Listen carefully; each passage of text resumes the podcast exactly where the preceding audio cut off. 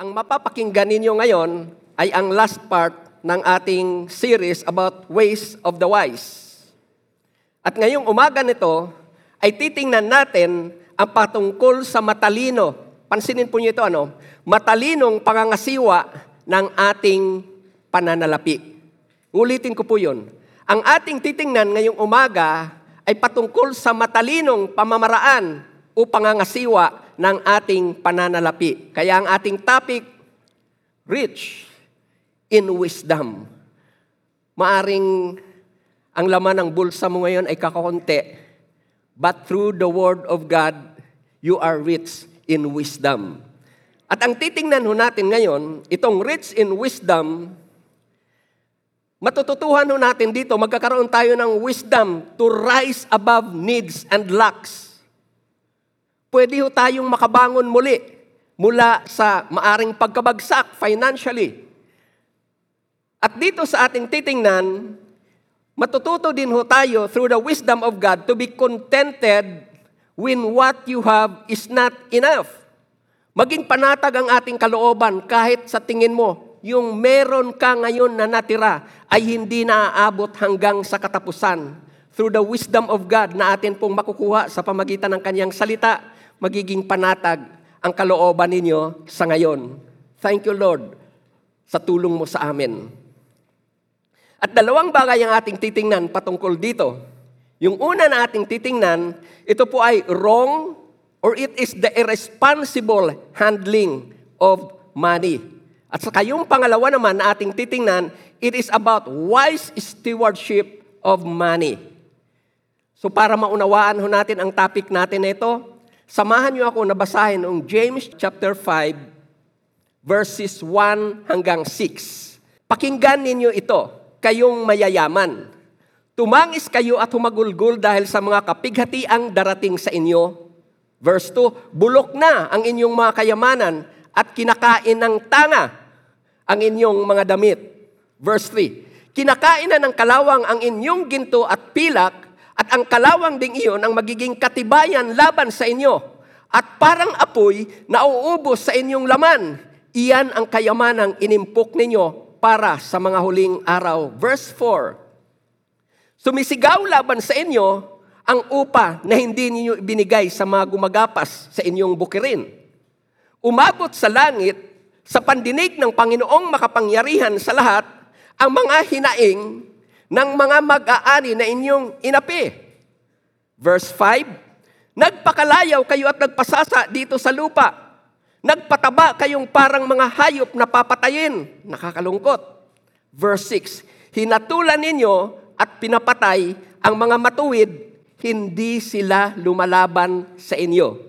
So sa ating binasa, Diyan ay makikita natin yung wrong or irresponsible handling of money. And be sure not to do these things.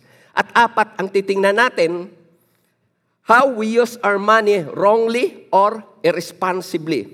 Yung number one, we hoard it. Ano ang ibig sabihin ho niyan? When we hoard it.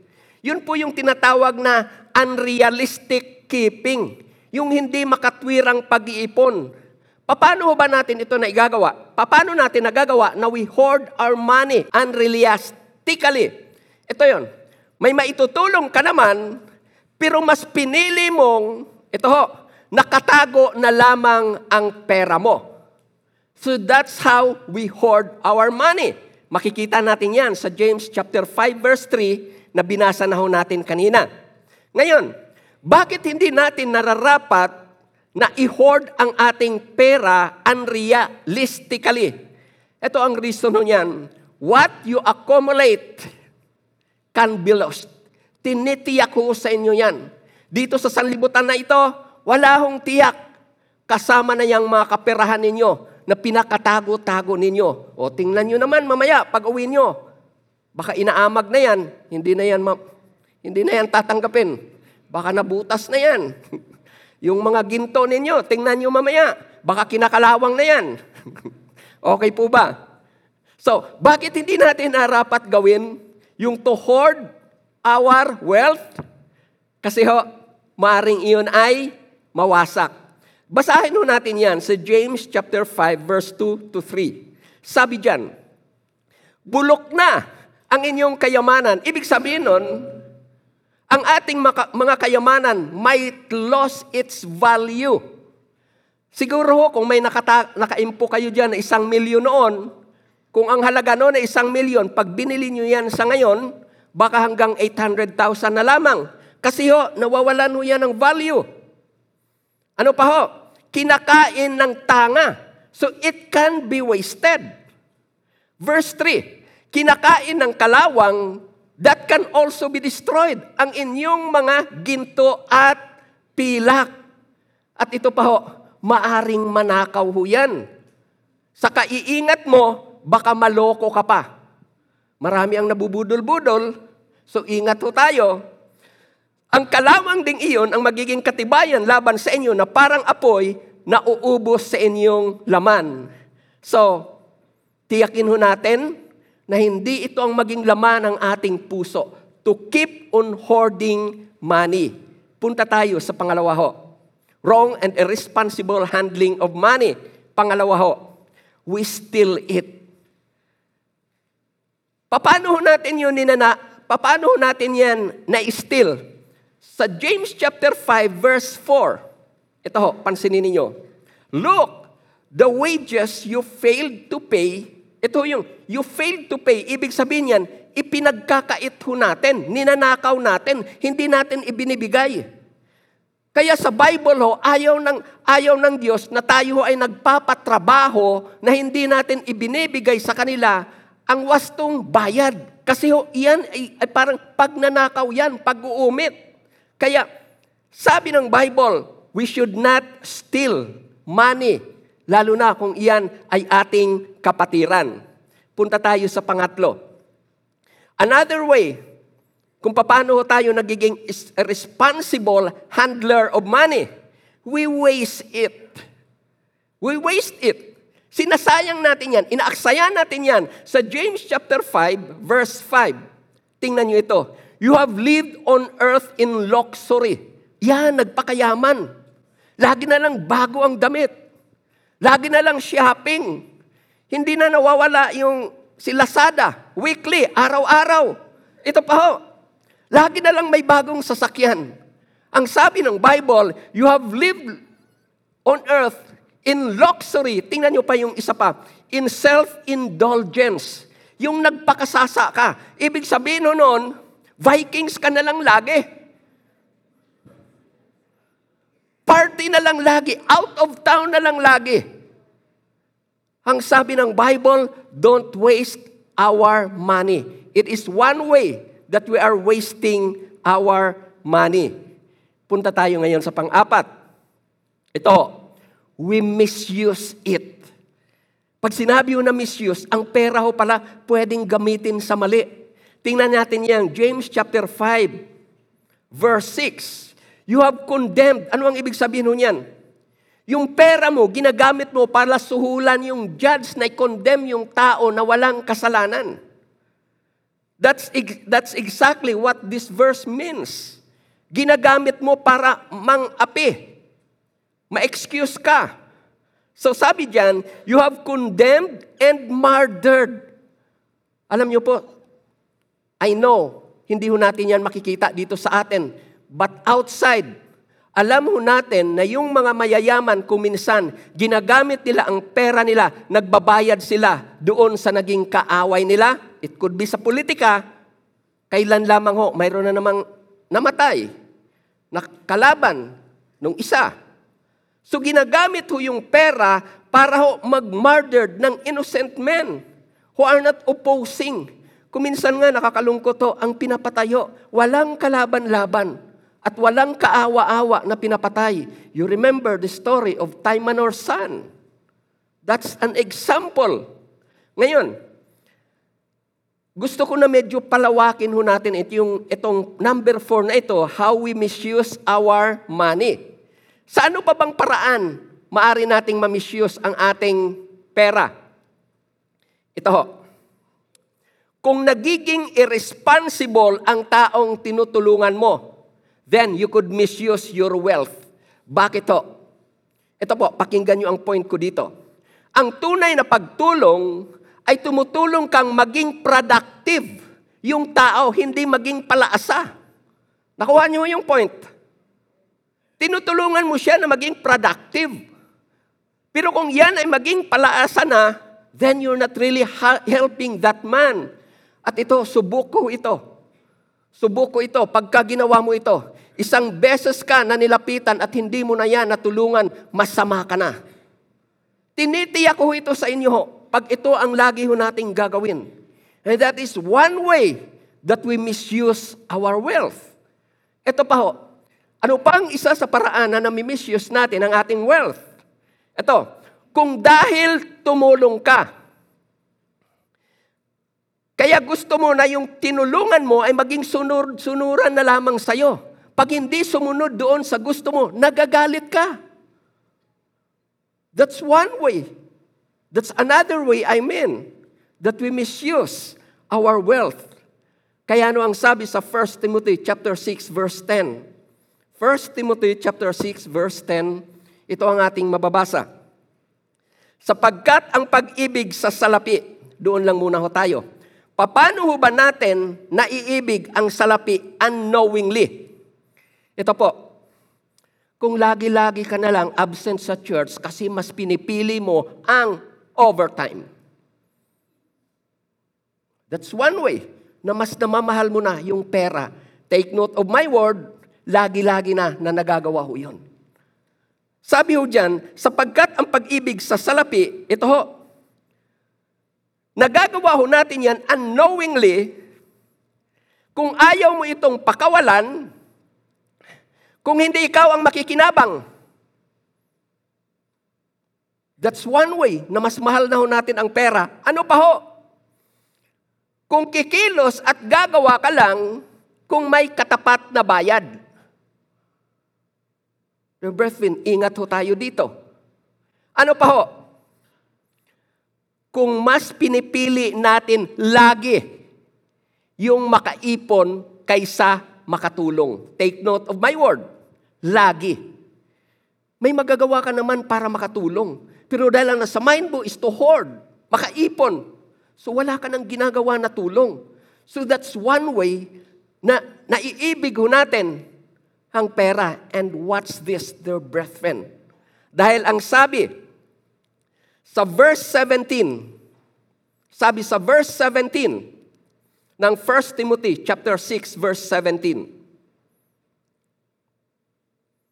Ang mayayaman sa sanlibutang ito ay atasan mo. Tingnan niyo ito, no?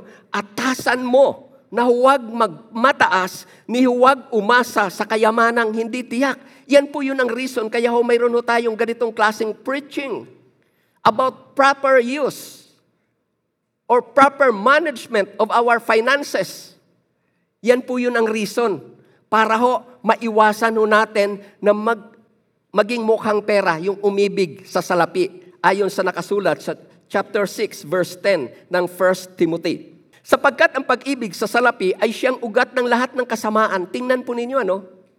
If we love money, ang sabi niyan, siyang ugat ng lahat ng kasamaan dahil sa paghangad na magkamal ng salapi, tingnan niyo ito, may nalalayo sa pananampalataya. Yun kaya inilagay ko yun kanina yung number one eh.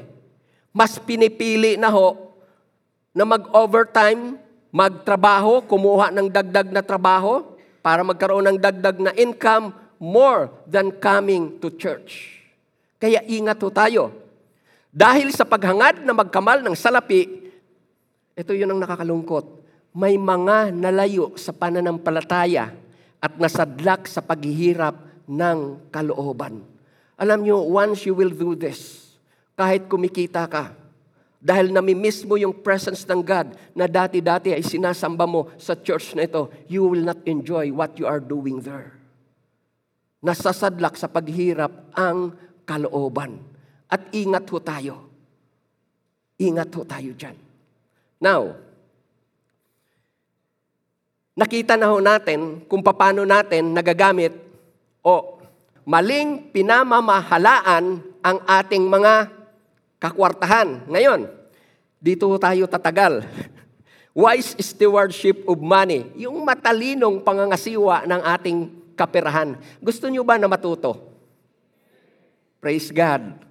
Praise God. It's one way to know, but it's another way. It's a different way to practice it.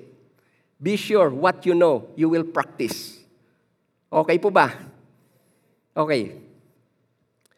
Ito ngayon ang ating ipapractice, yung wise stewardship of money. At dito ho tayo magsisimula. Lahat ng wise stewardship of money, lagi po yung magsisimula dito.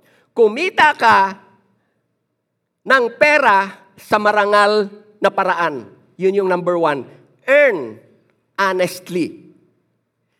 Sa Proverbs chapter 13 verse 11, ito ang ating mababasa. Ang yamang tinamo sa daya, actually sa English so niyan, dishonestly. Or if not, it is unsatisfactory. Ano ang ibig sa Tagalog ho niyan? Palawakin ho natin ang meaning, tinamo sa daya. Ang yamang tinamo sa daya. Kung dinaan mo yan sa sugal, kahit na nanalo ka, mayroon nung nag- nagkaroon ng, ng, ano, ng kawalan. Tandaan po natin ito. Lahat ng mga napanalunan sa sugal, ayaw ng Diyos so yun. So ayaw ng Diyos in reality na ang mana ng palataya ay nagsusugal. Bakit? Ang sugal, to be honest with you, it is a sign that you are not trusting God.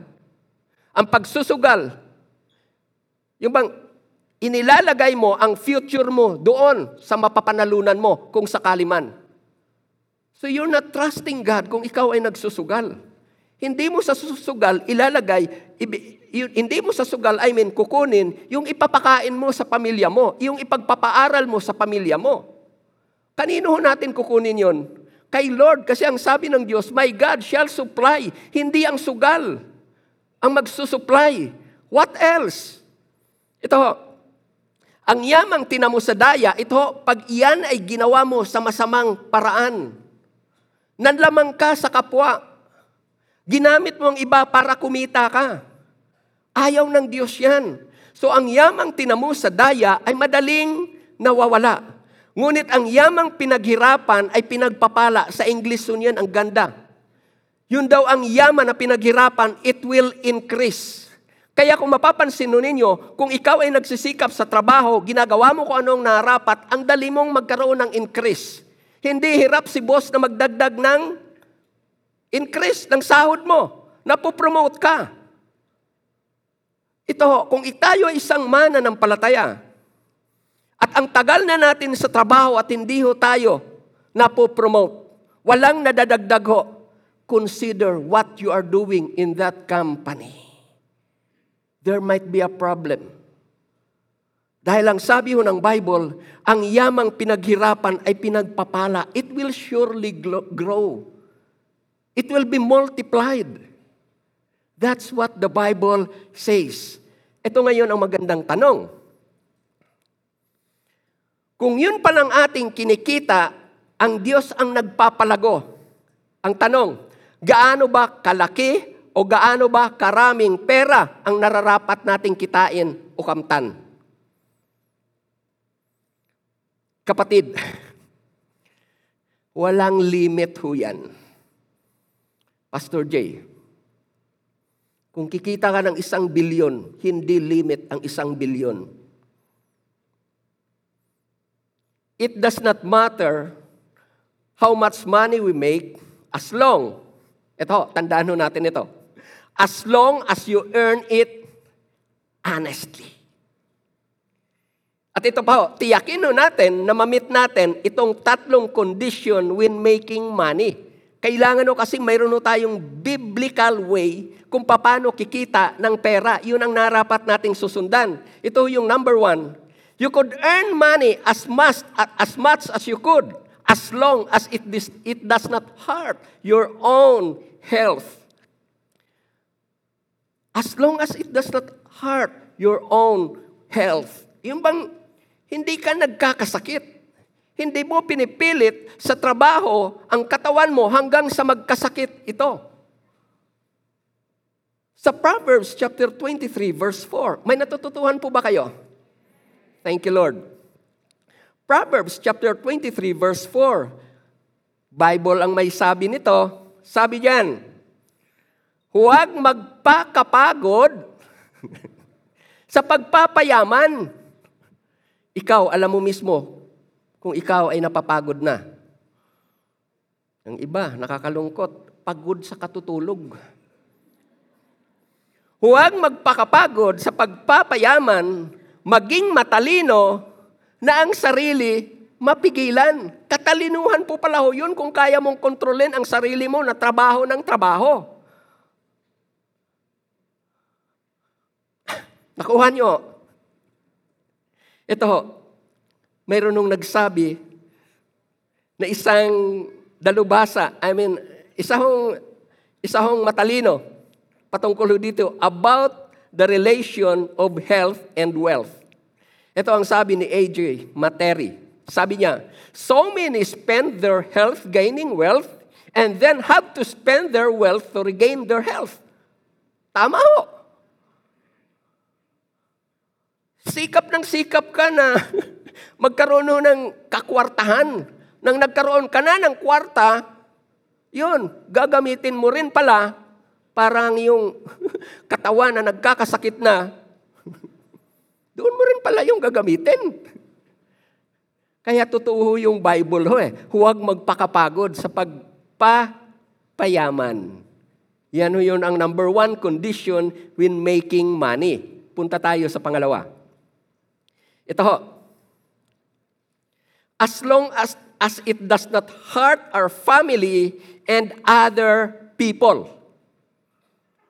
Ano naman ho ang ibig sabihin ho niyan? Proverbs chapter 16 verse 8. Tingnan niyo ito. It is better to have a little honestly earned than a large income dishonestly gained. Yun ho bang kumita ka nga pero may napabayaan ka naman. Alam mo na sa project na yan, mayroon kang kasama. Pero dahil gusto mo na ikaw lang ang ma-promote, sinabi mo sa supervisor mo, ikaw lang ang gumawa nun. You hearted other people. May nilamangan ka. Siniraan mo pa ho yung kasama mo sa project na yan para lang ikaw ang ma-very good.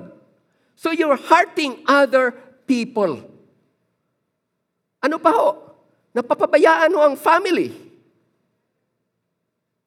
So as long as it does not hurt our family and other people, go on in making money. Ito, ito ang pinakamahalaga sa lahat. Itong pangatlo. As long as I keep my spiritual life, ano, prospering, ganito lang kasimple ho niyan eh. Pag kumikita ka ng isang daan, nasa church ka. Kumita ka ng limang daan. O, nasa intercession ka na. Kumita ka ng isang libo. Humawa ka na ng small group. Yun yun ang ibig sabihin. Hindi ho yun yung kumita ho ng limang daan na wala sa church. Kaya as long as I keep my spiritual life prospering, yun bang para bang, oh, kumikita ka na ng isang milyon, tithes ka pa rin. Go on, dagdagan mo pa yan. Kasi nagiging faithful ka eh. So ito ho yun ang ating tandaan when making money. Yung tatlo na yan. But be sure, yung number three, ang wag nating kaligtaan. Now, kung hindi pala nililimitahan ni Lord, ang kapirahan na gusto mong kitain, eh bakit kinakapos? Eh wala naman palang limit eh. Eh bakit kinakapos? Ito po, malamang ho, pag tinanong ko kayo kung bakit kinakapos, maaring ang sasabihin ninyo, eh konti ang sahod ko eh, konti ang kita ko eh. Pero mayroon akong gusto na mapag-isipan ho ninyo. Hindi ho kaya na, maang, na maaring ang dahilan Kaya hirap ka pa rin financially kahit na may kinikita ka na dahil sa tinatawag na, ito, irresponsible spending. Tingnan nyo yung side na yon. Hindi ko sinasabi na irresponsible ka. Ang point ko lang, kung lagi ka na lang kinukulang. Alam nyo, naalala ko tuloy yung, minsan no, meron akong kinuhang driver. Uh, ito ho ay kumukuha ito ng seashells. Ano ba yung seashells sa Tagalog? Ha? Ano? Yung maliliit na gano'n, no? ha? O, ayun na nga. Ito, tinanong ko siya magkano ang kita niya maghapon. Isandaan pinakamalaki maghapon. Eh may asawa at mga anak. Alam niyo, Kasya ho yan? Oo. Ay marunong mag-drive, kinuha ko. Binigyan ko ng 350 at that time, almost 20 years ago. Alam nyo, nangihiram pa. Nagtataka ho ako kasi nung kumikita siya ng isang daan, okay naman sa kanila. Nung kumita ho ng 350, kinapos na. Oh, ito yun ang gusto ko na tingnan ho ninyo. Hindi ho kaya na ang reason kaya patuloy tayo na kinakapos dahil doon sa tinatawag na irresponsible spending? Ano ang ibig sabihin ng irresponsible spending? Maliit na nga ang kita, tapos sobra pa sa kinita ang ginasta. Yun yun. Irresponsible spending. At ito, nakakatuwa nga kung minsan ang ilan eh. Kunti na nga ang kita, tapos ano ang kadalasan na solusyon ng Pilipino pagka kinakapos? Ha? Yun! Ang galing nyo! Utang! oh, Batman. Ano ang sabi ng Bible pagka tayo ay kinakapos? Ito, kung ang solusyon natin lagi pagka kinakapos ay utang, ano ang sabi ng Bible? 1 Peter chapter 5 verse 7. Ito po. Ilagak ninyo kanino? Hindi sa mauutangan. Naku, ang ilan napakagaling yan. Imbis na ilaga kay Lord doon sa mauutangan. Ingat po tayo. Ilagak ninyo sa Kanya, kay Lord at hindi sa mga utangan, tingnan niyo, ang lahat ng kabalisahan. Lahat ng kakulangan, lahat ng problema mo. Lahat ng nagpapabigat sa iyo. Kay Lord ho natin yan ilagak. Bakit? Ito ho, si Lord lang naman talaga ang nagmamalasakit eh. Alam mo, sa hihiraman mo, sa tingin mo kaya kung wala kang capacity na magbayad, pahiramin ka niyan? No. Ito yung pagkakamali ng karamihan sa atin kung minsan at sa iba baka kadalasan inilalagak ang kanyang kabalisahan doon sa mauutangan. Kaya totoo yung sabi ng Bible ho, Curse is the man who trusts in man. Tao ho yung lalapitan mo eh. Cursed is the man who trusts in man. Oh, thank you, Lord. Thank you, Jesus. Now, ito yung point ko. Papunta na tayo sa point number two. Kung kumikita ka ng 600 at walang nabago sa kalagayan mo compared nung kumikita ka ng 400 pa lamang, then, ito ang kailangan mo. Tawag natin dyan ay proper budgeting of money. Yan yung number two. Spend wisely. Maging matalino tayo sa paggasta. Proverbs chapter 21 verse 5. Sabi dyan, The plans of a hardworking person lead to prosperity. Oh, praise God. Kung ikaw ang tao na yan, what you are doing will lead to prosperity. But everyone who is always in a hurry ends up in poverty. Alam nyo, mayroon na tayong makikita ho dyan. Pag pag-aralan ho natin ng mabuti ang verse na yan, ito ang ating makikita. Ang pinakamabisang paraan para hindi masayang ang atin hong kinitang pera ay ito ho. Sabi yan, the plans. What you need is good budgeting. O sa ibang term, it is a planned spending. Ibig sabihin, pag-aralan mong mabuti kung saan gagastasi, I mean, gagastahin ang kinitang pera. Ilista mo ang kailangang bilhin. Si Pastor ho, lagi hong may itinuturo sa atin patungkol dito. Nararapat ho, alam mo ang tinatawag na fixed expenditures versus variable expenditures. Magbibigay ako sa inyo na example ho dito. Yun bang bayad sa kuryente ay fixed expenditures. Alam niyo ho, maring some of you will say, yes, if you do it rightly. But it could be variable kung TV ng TV ka na lamang. Kuryente, in-spend mo doon eh. It could become a variable. Pero kung ginagamit ho yan ng tama, yes, it is fixed. Bayad sa bahay, tama po ba ito? Yes. They are fixed. O ngayon, yung pagkain. Sagot, ay hindi pwede baguhin yan. no. Nagkakamali ka ho. Alam niyo ba na mayroon ng mga tinatawag na season? Pag season, ano ang presyo? Mura. So pag season ho ng isda na kabayas, mura ho yan eh.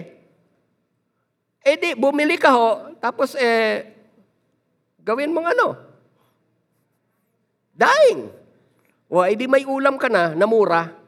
So it could become variable. So kailangan no, alam ho natin ito. Kaya ang sabi ho doon kanina sa Proverbs chapter 21 verse 5, the plans of a hardworking person. The plans of a hardworking person. Kaya narapat natin hong pag-aralan hong mabuti yan, kasi pag hindi ho natin pinag-aralan ng mabuti, malamang kaysa hindi, ang mabili mo ay yung tinatawag na wants. And watch out, you better not cry. Kasi pag dumating ang tunay na needs, wala ka ng pera kasi nagamit mo na sa wants. Tama po. In short, naging irresponsable tayo. Ang daming nakatawa. Huwag mong tingnan yung katabi mo kasi tiyak ikaw titingnan din yan. Yan ho yan. Naging irresponsable tayo. Magbibigay ako sa inyo na example dito, no? Bakit ka naubusan ng pambili ng gamot nung mayroong nagkasakit unexpectedly? Kasi ho, baka binili mo na ng cellphone yung extra na mayroon ka noon. Ginasto mo na sa kain sa labas. Binili mo na ng bagong damit, ng bagong kagamitan. Kaya tuloy, nang dumating yung real need, wala na. Kasi napapunta doon sa wants. Proverbs chapter 27 verse 23. Sana ho itong ating tinitingnan pagkatapos ho nito eh talaga naman ho taga HTBC napakagaling humawak ng kaperahan. Proverbs chapter 27 verse 23. Sabi diyan, i-apply ho natin ito sa ating present condition, tong verse na to. Alamin mo mabuti ang kalagayan ng iyong mga kawan. Ano ba itong kawan natin sa ngayon? Ito yung trabaho mo. Kasi dati ho kasi, yung kawan mo, yun o yun ang batayan ng kayamanan eh. Nang kikitain mo eh. So, i-ano natin yan, i-apply sa ating present condition. Alamin mo mabuti ang kalagayan ng trabaho mo, ng business mo. Tinititingnan mo kung, ah, kumikita ho ba ito? Baka naman eh, banto ng banto na ho ako dito. So, alamin ho natin yon. Alamin ho natin mabuti yung source of income natin. May kumikita pa ba dito sa business na yan o baka wala na? Ito ang sabi dito, alamin mo mabuti ang kalagayan ng iyong kawan.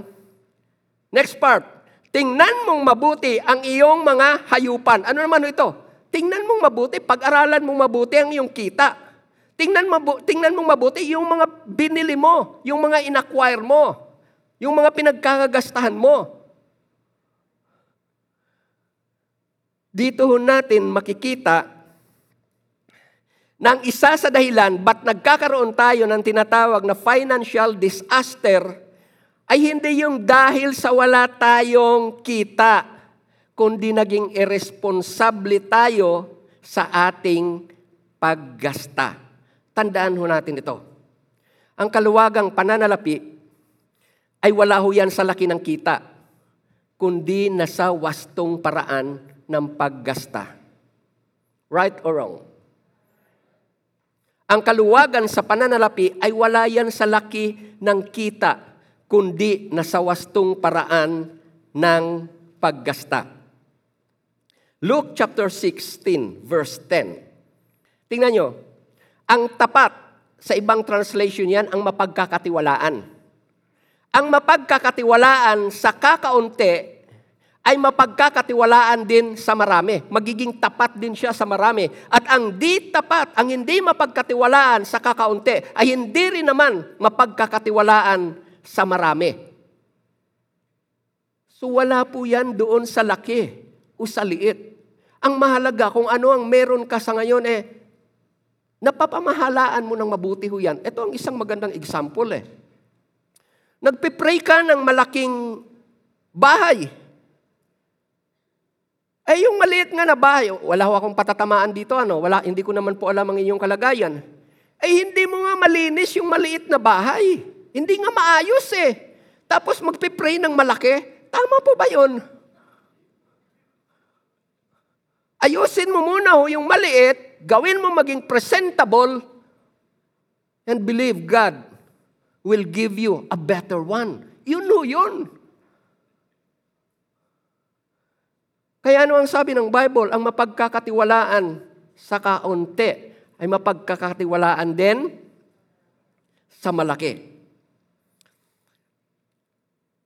Kung kay tayo po ay maging observant, makakapansin tayo ng mga tao na may sapat namang kita. Pero magtataka ka, bakit kinakapos at nagkakautang pa rin? Malamang ang reason niyan ay yung tinatawag na envy or yung unrestrained yearnings, yung hindi mapigilan na desire o hangarin. Tingnan natin yung nakasulat sa Ecclesiastes chapter 4 verse 4.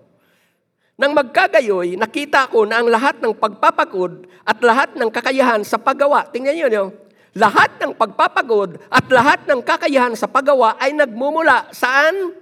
Tingnan, sa pagkaingit ng tao sa kanyang kapwa. Yan yun ang reason kung minsan nagkakautang ho tayo kahit wala ho tayong pambili kasi ho nakita ho natin si kapitbahay may nabiling ganito. Kahit wala ho tayong pera. Utang. Kaya totoo yung sabi ng Bible eh, nagmumula sa pagkaingit ng tao sa kanyang kapwa. Ano ang sabi ng Bible? Ito man ay walang kabuluhan at pakikipaghabulan sa hangin. At alam nyo ba na napakagaling ng mga negosyante dito o panggisingin yung tinatawag na desire ng ating mga puso? Ano ang strategy niya? Sale! Kapatid, ito, mayroon akong gusto na sabihin sa iyo patungkol sa sale.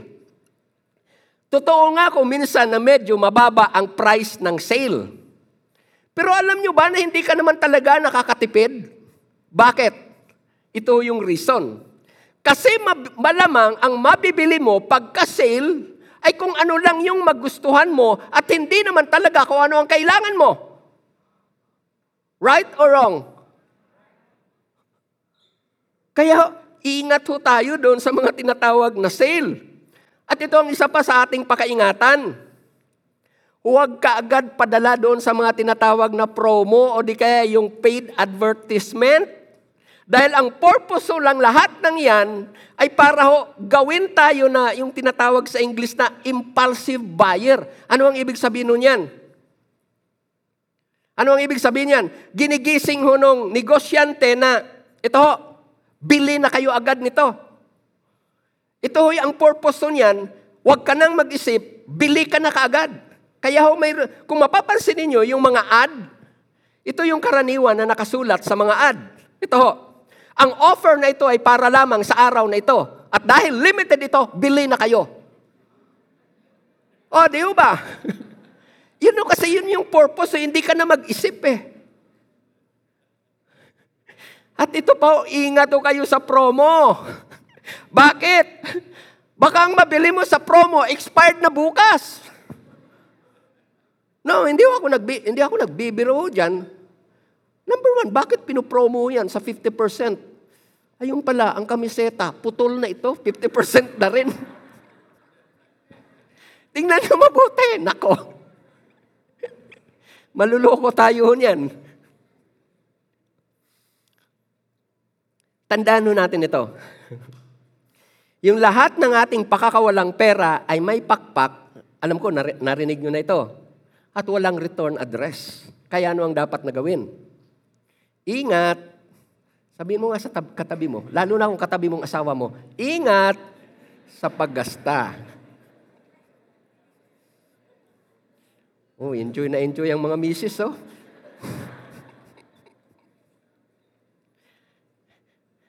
Isang, ilan lang yung sinabi kong sentence, paragraph ng sinabi. Now, sino sa inyo nakarinig ng mga kasabihang ito? Hindi lahat ng araw ay Pasko. Ah, narinig nyo na yan? Oh, ito po. Ubos-ubos biyaya pagkatapos ay o kinabukasan ay o ayan, memorize nyo eh. So ano ang narapat na gawin para hindi kapusin pagkatapos ng Pasko o para may matira pa kinabukasan? Or if not, pag may biglaang pangangailangan, may magagamit ka. Ano ang narapat na gagawin? Ito yung number three. Save faithfully. Kaya ginamit ko yung word na faithfully. Eh. Ibig sabihin ho niyan, gawin mo ang lahat para may maitabi ka. Pagsikapan mong may matira sa kinita mo. Iyan ang itago mo. Proverbs chapter 21, verse 20. Proverbs chapter 21, verse 20. Ang sabi diyan, the wise man, ano ang ginagawa ng wise man? He saves for the future. But the foolish man spends whatever he gets. At ang verse na yan ay nagsasabi sa atin na ito, yung, yung the wise man saves for the future, ito ho, ang sinasabi ng verse na yan. May mga pagkakataon na may ibinibigay sa atin si Lord na sobra sa ngayon kasi gagamitin mo pa yan hanggang bukas. May mga pagkakataon na ang ibinibigay sa iyo ni Lord ay good for one, for one week. Or it could be for one month. May mga pagkakataon na ganun eh. Kung maalala ho ninyo yung mana na ibinigay ng Lord pagka ano, Friday. Ano ang ano ang kinukuha nila? Doble. Bakit doble? Kasi kailangan nila 'yon para sa Saturday. Ngayon, yung mga tao na 'yon, kung inubos nila yung kinain nila ng Friday, wala silang kakainin ng Saturday. May mga cases na ganon. So ito yung isa sa kadahilanan kung bakit tayo kinakapos. Yung inuubos lahat ngayon, pati yung para bukas. Hindi naghahanda ng para sa bukas. Kaya totoo yung kasabihan, yung narinig nyo dito lagi sa ating church, if you fail to plan, then you are already planning to fail. Hindi mo pinaghandaan ang extra ngayon, yung labis ngayon, kaya tuloy, nawalan ka, kinapos ka sa mga sumunod na araw. Kung mapapansin ninyo kung gaano kahalaga yung mga extra, sigurado ko alam niyo ang kwento na ito. Nung sa Jesus ay nagpakain ng limang libong kalalakihan, ano ang ginawa ni Lord sa extra? Tingnan nyo. Ang ginawa ni Lord sa extra ay inipon, hindi pinang good time. Kaya kung may extra kayong pera, hindi yan pang good time. Hindi yan pag good time, mga kapatid.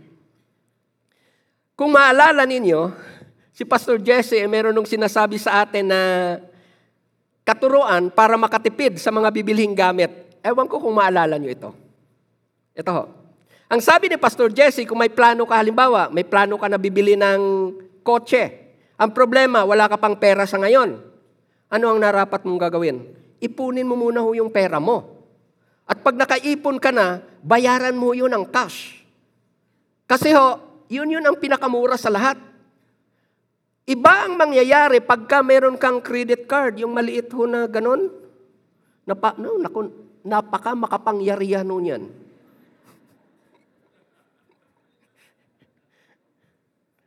Ito, may magic ko yan eh. Pag kinaskas mo yan, may lalabas. Ito ngayon ang mangyayari. If you buy now using your credit card, ito yung sinasabi ni Pastor Jesse. Ang babayaran mo ay mahal na. Bakit? May interest eh. So, ibig sabihin nun yan, napamahal ka na.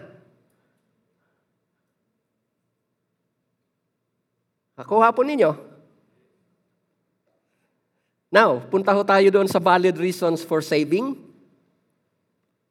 Kasi ang sabi kanina sa Proverbs chapter 21 verse 20, the wise man saves for the future. Pero ang sabi ko kanina, hoarding, mali eh. Well, punta ho tayo sa biblical concept ng keeping, ng saving. Ang number one, valid reasons for saving, it makes us good stewards of God's blessings. Sa Proverbs chapter 6, verse 6 at 8. Tingnan niyo ito. Tingnan mo yaong langgam. Ikaw taong ubod tamad. Oh, ang sakit ano. Pamumuhay niya'y masdan mo nang ikaw ay mamulat. Ano ang ginagawa daw ng, ng langgam? Verse 8. Ayan o. Oh, nag-iimbak ng pagkain sa tag-araw. Alam niyo ba na pag nag ipon ang langgam, hindi lang naman yan isang araw. Kung pag-aralan ninyong mabuti ang gawa ng langgam, yung kanyang nakuha, dadalhin niya yun doon. Balik siya ulit para makakuha. So kung ang langgam ano ay nakaipon ng ganun karami, hindi siya nakaipon ng ganun karami all night. So kung ganun din yan sa pag-iipon. Hindi naman no tayo kumikita ng milyon. Praise God, mukhang si Pastor Jay, gano'n na yata. Hindi naman na tayo kumikita ng 100,000 a month. So paano ka makakaipon ng 10,000 kung ang sahod mo ay 9,000? Makakaipon ka niyan, unti-unti. Kagaya ho nitong langgam. Okay. Pamumuhan, pamumuhay niya ay masdan mo at nang ikaw ay mamulat, ito ang kanyang ginagawa nag-iimbak ng pagkain sa tag-araw, kailangay iniipon kung panahon ng anihan. So yan po, valid reason for saving. It makes us good stewards of God's blessings. Yung bang para bang pag binigyan ka ni Lord ng ganito, ayaw mo na may masayang. Iniipon mo yan. Alam mo na baka darating ang panahon, yung mga inipon mo na yan, mapapakinabangan mo yan, mapapakinabangan yan ang mahal mo sa buhay, o baka mga tao na malapit sa iyo. Maaring ka-churchmate natin ang mga ngailangan ho niyan. Pangalawa ho, it allows us to help others who are in need. Sa 2 Corinthians chapter 9 verse 8, ito ang ating mababasa. Magagawa ng Diyos na pasaganain kayo sa lahat ng bagay. Tingnan niyo itong word na ito. Wala naman o kasing imposible sa Diyos eh. So kayang-kaya ni Lord na i-provide ang ating kailangan, ting, ang, ang, ang ano nga ang description ng Bible, higit. So kung ang kailangan mo lang daw ay halimbawa 500, kayang bigyan ka ni Lord ng 1,000. Pero may purpose so yun kung bakit minsan mayroong sobra. Upang may magamit kayo sa pagkawang gawa. So yung sobra kadalasan ho, biblically speaking, It is for you to help others who are in need. Kaya ho may sobra eh. Ngayon, punta na tayo sa pang-apat. This is the biblical way on managing our wealth. Ito ho, share generously. Uh, alam ko ho na isa ito sa pinaka-sensitive na topic sa mga churches. Kaya itong pagbibigay na ito, especially I'm talking about tithes and offering, ay ini-encourage lamang natin ito doon sa mga taong nag-commit na ng kanyang buhay na maglingkod sa Diyos sa pamamagitan ng HTBC. So kung mayroon dito na mga first-timer pa lamang, o di kaya eh, second, yun ang balik ito, dahil kayo nag-observe pa, ang topic na ito about giving, pakinggan nyo pa rin ho. Kasi ho, mayroon kayo ditong makukuha na aral na para sa lahat. Tingnan ho natin itong Proverbs chapter 11 verse 24 to 25. Proverbs chapter 11 verses 24 to 25. Kung first timer ka, para ito sa'yo, tingnan mo. Ang taong mapagbigay, general ho yan. Yan ay para sa lahat. Let me use this word maging tao na hindi kumikilala sa Diyos. Pero siya ay mapagbigay. Pag sinabi ko na mapagbigay, tama ang kanyang purpose kung bakit siya nagbibigay. Kasi sa totoo lang, hindi mo naman talaga kailangang maging spirit-filled para gumawa ng tama sa pagbibigay. Eh. Hindi mo naman kailangan yun eh. Pero kung ikaw ay spirit, spirit-filled, lalo. So ito, para ito sa lahat. Ang taong mapagbigay, yung tao na nagbibigay na tama ang motibo. Take note of that word. Ang sabi diyan, lalong yumayaman. So kung tama ang motive mo sa giving, kung bakit ka nagbibigay, ang sabi ng Bible, lalo ka daw na pagpapalain. Pero ang kabaliktara naman niya na ito ho. Ngunit naghihirap ang tikom ng mga kamay. Ang taong matulungin ay luluwag ang pamumuhay at ang marunong tumulong ay tiyak na tutulungan. Nung tinitingnan ko po ng mabuti ito, uh, ibibigay ko sa inyo ang specific example kasi mas kilala ko ang tao na ito kaysa inyong lahat eh, yung asawa ko. Ang profession ko ay isang civil engineer, so I'm dealing with numbers. Tinatanong ko kay Mrs. noon, nung nasa peak pa siya ng kanyang trabaho, yung mga libre, kung minsan, sa isang araw, dalawa, plus pa ho yung mga nasa ospital. Alam mo na yung kinumpute ko yan? Just for 10 years na libre ho. Kaya ho pala namin, kaya na ho pala niyang bumili ho ng dalawang high-end na brand new na sasakyan. Hindi niya ito alam. Pero ako, kinukompute ko yun. Engineer ako eh. Ganun ho pala ho yung kanyang nagawa. O ngayon, dumating mo itong tinatawag na pandemic. Two years. Alam niyo ba na kahit na two years, pero kami sa bahay parang nagpe-fiesta? No, hindi, ako, hindi ko po ito ini-exaggerate. Ang dami hong mga pagkain na, yung, may mga nagdadala ho sa bahay. Zero ho ang clinic. Kung ano ang kinikita ko sa church, yun ho yung pumapasok sa amin. Pero yung pagkain sa bahay, hindi ko ito pinagmamayabang. Biyaya ito ng Lord, ng Diyos ng lahat sa amin. Hindi ko kami pinabayaan ng Diyos sa panahon na kami ay nangangailangan simply because of this verse. But take note of the word. Every time you help, be sure, tama ho yung motibo mo. Tama yung motive natin. At sa Bible, mayroon no tayong titingnan na mga kaparaanan kung paano dapat magbigay ang isang mananampalataya. How should we give? How should we give? Uh, please, kailangan no natin ng pananampalataya dito. We need faith. Dito po. Sabi dyan, ang pagbibigay na inaasahan ng Diyos sa mga Kristiyano ito, ito, it should be regular, it should be consistent. Ngayon, kung tayo po kasi maging observant, kadalasan ang mga tao ay nagiging giver lamang pagka ito ho. Pasko, birthday, ano pa ho? Pagka nakapasa, nanalo, na-proclaim, ayun o, nagiging giver kadalasan ng tao eh. In short ho, sa makataong pamamaraan, ang pagbibigay ng tao ay yung tinatawag na seasonal o occasional. Pero ang sabi ng Bible, we should give regularly and consistently. At hindi ito gagawin kung may sobra lamang, kundi tayo ay tuwing may natatanggap. Ang itinuturo sa atin ng Bible, hindi ho tayo nararapat na magbigay kasi may sobra. Ang ine-expect sa atin, every time we receive something from God.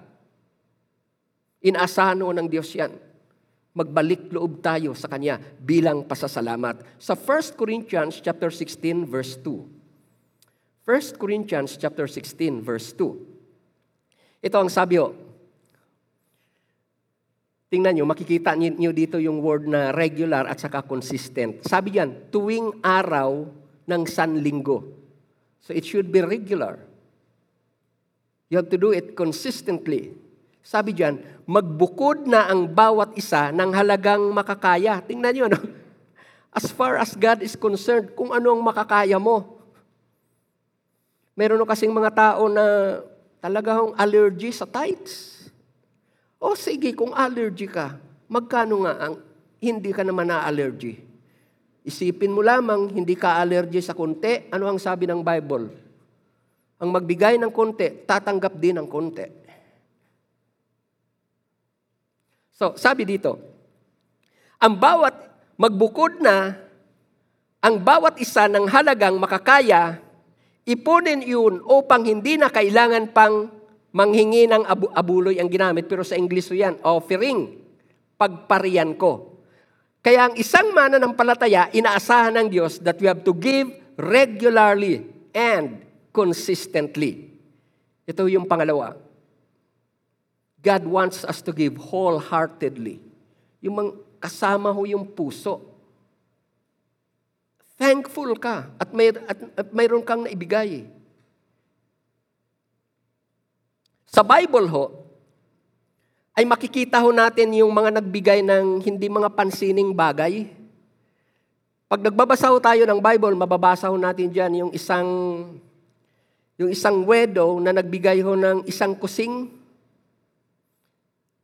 hindi pansining bagay. Dalawang kusing ang kanyang binigay. Yung parang in reality, walang halaga ho yun eh, nung time na yun eh. Kaso lang, yun lang ang mayroon ho siya. Ibinigay niya yun. Noon naman ang nagpakain si Jesus sa wilderness, ano ang ginamit ng Lord? Limang tinapay at dalawang isda. Kung mapapansin ninyo, para bang kung titingnan ninyo yung mga bagay na yun eh, hindi papansinin. Yung mga ibinigay nila ay mga maliliit na bagay. Pero bakit naging mahalaga ho yun kay Lord? Ito ang gusto ko nating makita ho dito. Maliliit na bagay ang kanilang binigay, pero bakit naging mahalaga kay Lord? Nakita kasi ni Lord sa kanila na hindi pera at bagay ang mahalaga sa kanila, kundi siya. Nandoon, kasi yun si Lord eh. Karapat dapat kong ibigay sa Kanya. Nandoon siya eh. Mas importante siya sa akin. Di bali nang mawalan ako. Basta alam ko na ang bagay nito ay makapagbibigay ng kaluguran sa Diyos, kaya ibibigay ko ito. Remember this, dear brethren. Without our heart, our giving means nothing. Why? Because God looks at the heart, not the amount. It is our heart that gets the attention of God, not the amount in our hands. Tandaan ho natin ho yun. Kaya napakahalaga ho na ang ating puso ay kalapit, kalakip doon sa ating ginagawa tuwing tayo ay nagbibigay. Mas mahalaga ho yun. Kung ano ang nakikita ng Diyos dito kaysa nakikita dito. Malaki man yan o konti, pero dahil kalaki po yung puso sa pagbibigay, kitang-kita ng Diyos yan. At yun ang mga tao na yan ang binibless ng Diyos. Kung mapapansin ninyo, yung greatest blessing ng babae na to, hanggang ngayon, tinitingnan natin ang buhay niya. Napakaliit. Pero hanggang ngayon, ho, ginagawang example ng giving.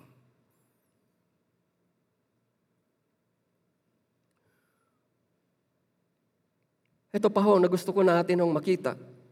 Ginamit ko yung word kanina na thankfully. We should give thankfully. Bakit ho tayo nagbibigay ho sa Diyos? Ito ho ay tanda ng ating pasasalamat sa kabutihan ng Diyos. Ang pagbabalik natin ng tinatawag na tithes and offering, yan po ay isang normal na response ng isang tao na nakaranas ng kabutihan ng Diyos. May galak siya na gagawin ho yun at hindi ho yun struggle sa kanya. Ito yung mga tao na tuwing ginagawa niya, ang nasa isip niya ito Lord, alam ko na kung anuman ang tinanggap ko ngay- mula, kung anuman ang tinatanggap ko, anuman ang ibinibigay mo, hindi ho yun dahil sa worthy ako. Yun ay dahil sa naging mabuti kayo sa akin. At dahil kayo ay naging mabuti sa akin, ito ang tanda ng aking pasasalamat sa iyo. Tanggapin mo ito. That's the heart of one who truly thanks God. Yung parang tuwang-tuwa siya. Dahil kahit na alam mo niya na hindi siya karapat-dapat, pero pinagpapala pa rin siya ng Diyos. At dahil pinagpapala siya ng Diyos, ang response ng puso niya, eto Lord, salamat sa kabutihan mo. Kaya wala ho yung ano eh, wala ho yung sakit eh. Wala ho yun yung tinatawag na sayang. Kasi ho, it is the heart that say, thank you Lord. Sa amin ho, isa sa mga bagay na hindi ho namin kinaligtaan ay ito hong tinatawag na pagbibigay.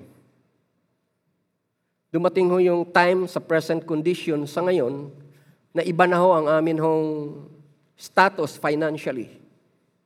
Actually ho, almost one-third na lamang ang aming kinikita sa ngayon nung si Mrs. ay kumikita pa, nung nasa peak ng kanyang pagiging doktor.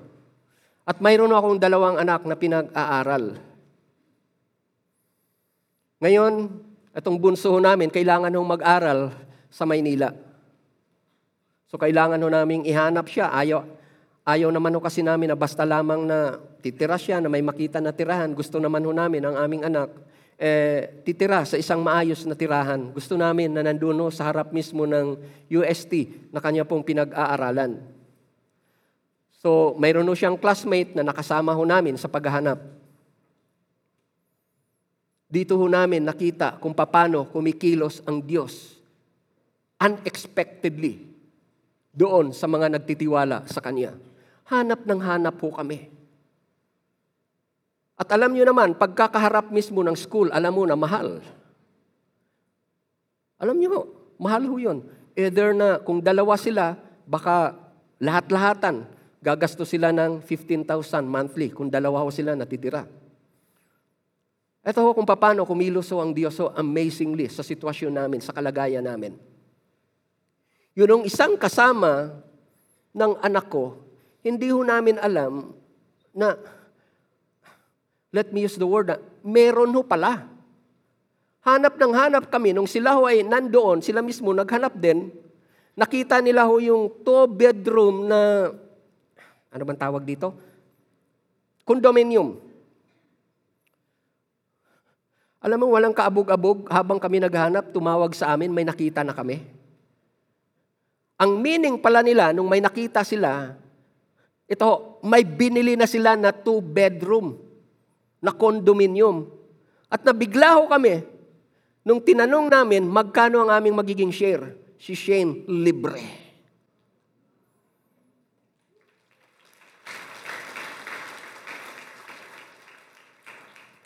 That's how God works. That's how God works. Brethren, Wala pang pangako ang Diyos na hindi niya tinupad dito sa libro na to. Wala pa. ho. Let me end. Mula sa tinalakay nating ito, nakita niyo na ba na ang isa sa mga dahilan kung bakit tayo ay kinakapos, hindi dahil sa wala ho tayong tinatanggap, kundi dahil sa hindi ho natin na mamanage wisely ang mga bagay na ating natatanggap. Nakita niyo po ba yon? Ito yung truth na gusto ko na inyong labis na maunawaan. Ito, kung matagal ka ng kinakapos, ang kakapusan mo na yan, yan ay maaring symptom ng mas malalang problema. Maaring ikaw ay mayroong tinatawag na unmanageable life. Ano ang ibig sabihin ng unmanageable life? You are living apart from the guidance of God. You are doing things by your own. And every time you do things by your own, your life will become unmanageable. At ito ho, hindi ho kaya yung atin pong mga nararanasan na tinatawag na mga mismanagement of finances. Tandaan ho natin ito. Our mismanagement of finances is just a product of our misguided life. Ganun ho yun lagi. Pag tiningnan ho natin ng mabuti, ang mas malalim na reason.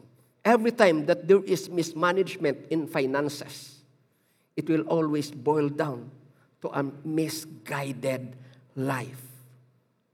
At dahil misguided ang buhay na yan, yan po yun ang reason kung bakit nagkakaroon ho tayo ng trouble sa ating finances, sa ating health, o sa ibang areas pa ng ating mga buhay, maging sa ating mga relationships. Kapatid, huwag kang pumayag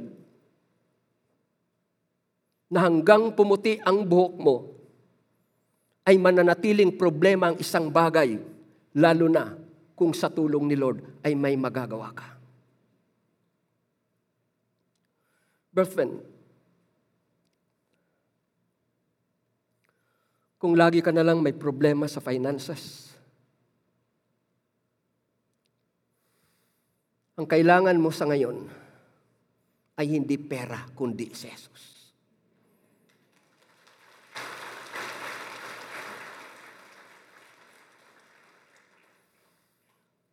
Bakit? Maaring magkapera ka sa ngayon. Pero kung wala si Lord sa buhay mo, tiyak, iikot ka lang doon sa pinagdaanan mo. Kaya sinabi ko, kung wala kang pera, what you need right now is Jesus. Dahil kung si Lord ang kasama mo, tiyak, tutulungan ka niya para maging maayos ang finances mo. Lalo na yung buhay mo. Dear brethren, sadyang mabuti si Lord sa atin. Please be honest. Pakitaas po ng kamay doon sa mga may problem financially. Pakitaas po ang kamay. Hayaan mo na yan ay manatili na nakataas and let me pray for you. Father, in Jesus' name, alam ko po, Lord, na ang salita mo ay nangusap sa mga anak mo na narito. Lord, mga anak mo sila, sa iyo sila umaasa. Tulungan ninyo sila, Father. Kung kailangan nila ng trabaho, Lord, bigyan niyo po sila ng trabaho. Kung kulang sila, Lord, sa kaalaman o sa karunungan, sa pag-manage ng mga pera na mayroon sila, Lord, give them that ability, my dear Father. At kung hindi po nila, Lord, nagagawa, Lord, yung tinatawag namin na giving, help them, Lord, to love you more than their money. Father, bless them. Salamat, Lord, in Jesus' name. Amen. Sa mga first-timers na narito, sa mga first-timers na narito, kailangan mo si Jesus. Hindi lamang finances mo ang ayusin ni Jesus. Hindi lamang health mo ang ayusin ni Jesus. Hindi lamang ang buhay mo na puno ng problema ang ayusin ni Jesus.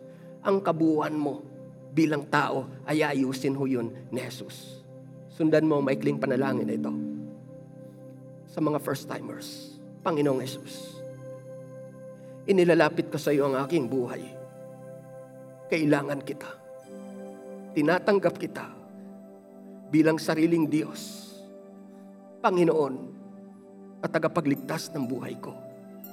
Mula sa araw na ito, tulungan mo ako na magkaroon ng kaayusan ang pamumuhay ko.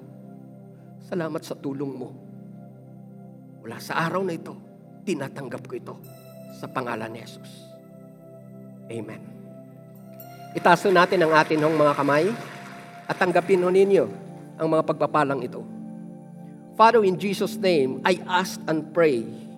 Bless these people spiritually, financially, materially, Lord, socially, my dear God, and cause them, Father, to become a blessing towards other people. Protect them, Lord, paglabas nila ng church na ito, and use their lives to become a blessings to others. In the name of the Father, of the Son, and of the Holy Spirit, in Jesus' name. Amen. Good morning. God bless sa inyong lahat.